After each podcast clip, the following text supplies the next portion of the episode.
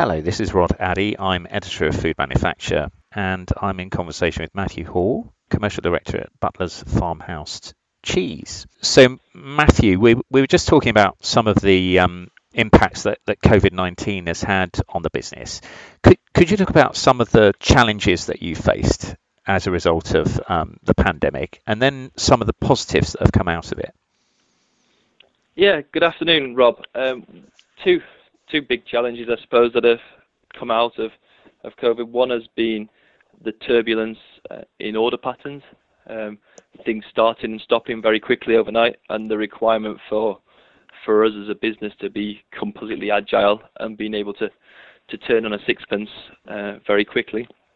And the second has been around the the length of time uh, things have taken in terms of supply chains and that that increase. So as we're as we're facing into things like packaging from some of the, the larger manufacturers, how how long that's taking now to flow through uh, and balance that with the fluctuating order patterns. Yes, yeah, and and have lead times increased dramatically from from that area? Would you say? I'd, I'd say we're probably seeing a, a doubling, if not a tripling, of, of lead times.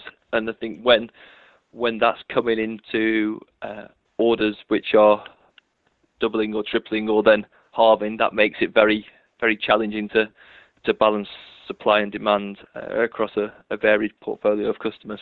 Yes.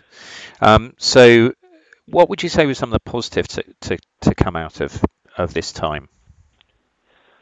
The, the, the huge positives have been around uh, a renaissance in in shopping local, in the appreciation of that uh, artisan food producers and how they've been able to to help out the the consumers through this. And I think a, a growing awareness, uh, which we were seeing pre-COVID, but I think has been exaggerated through this of where food comes from and the fragility of, of that food ecosystem and, and how important it is to support uh, some of these smaller producers in order to get um, from farm to fork.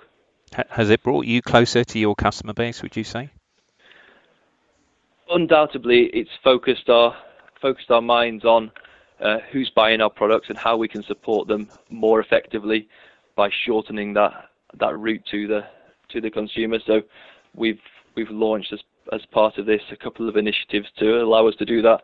One being Butler's Larder, which is a, a home delivery grocery service in collaboration with other artisan suppliers across the northwest. And the second being our, our letterbox cheese, which is a, a national delivery service, exactly what it says on the on the tin of cheese through your letterbox to kind of keep you going with with cheese night in. Yes, brilliant. So, uh, and I want, I did want to focus on the involvement that Butler's Farmhouse has in the Made Smarter program as well, because there, there is a perception among some people that artisan producers are all about hands-on, and perhaps uh, you know um, technology is is is something that they haven't quite got their heads around. But but Butler's obviously is in a different place as far as that's concerned. So, so how has technology really helped you through the last three months? Yeah, great question. So fundamentally, as a as an artisan producer, as a, a farmhouse cheesemaker, we're about innovation. It it runs through through our core. It's, it's in our DNA, and innovation in in our mind isn't just around product and, and cheese. It's all it's also around process, and process as a as a small manufacturer can be quite uh, labor intensive, and some of that is adding tremendous value to the product. Other aspects of it are auxiliary uh, systems which are labor intensive and they don't add a, add value to that end artisan product. So we've looked, we've we've made smarter at, at where those processes are.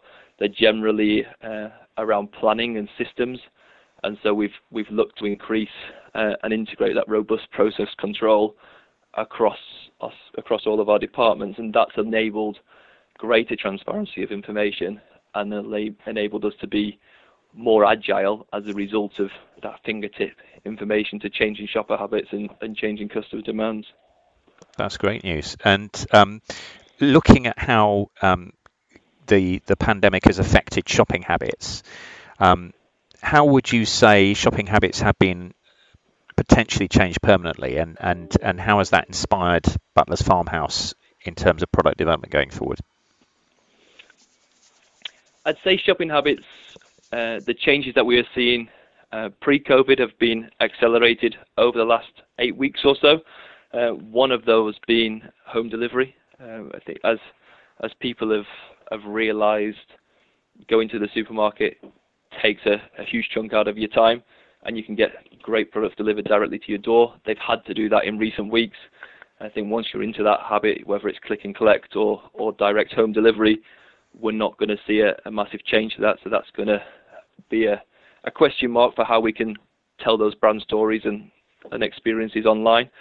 And the second would be that local aspect of people rediscovering their local high street and their local producers and those smaller uh, food businesses where it's British made and manufactured. It's it's not it's not got the air miles on it.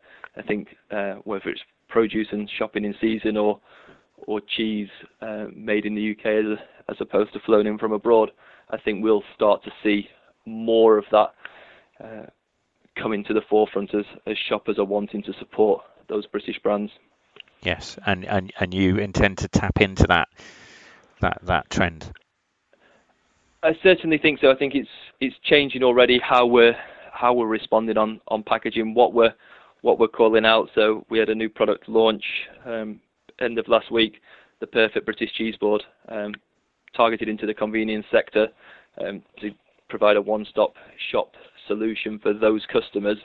And exactly what it says on the tin, it's around British cheese. We can make Blacksticks Blue, Button Mill, uh, Sunday Best, a hard soft and a blue is often what we talk about as the perfect British cheese board, uh, all in all made locally. So so why not? I think the shoppers are that's starting to resonate with them.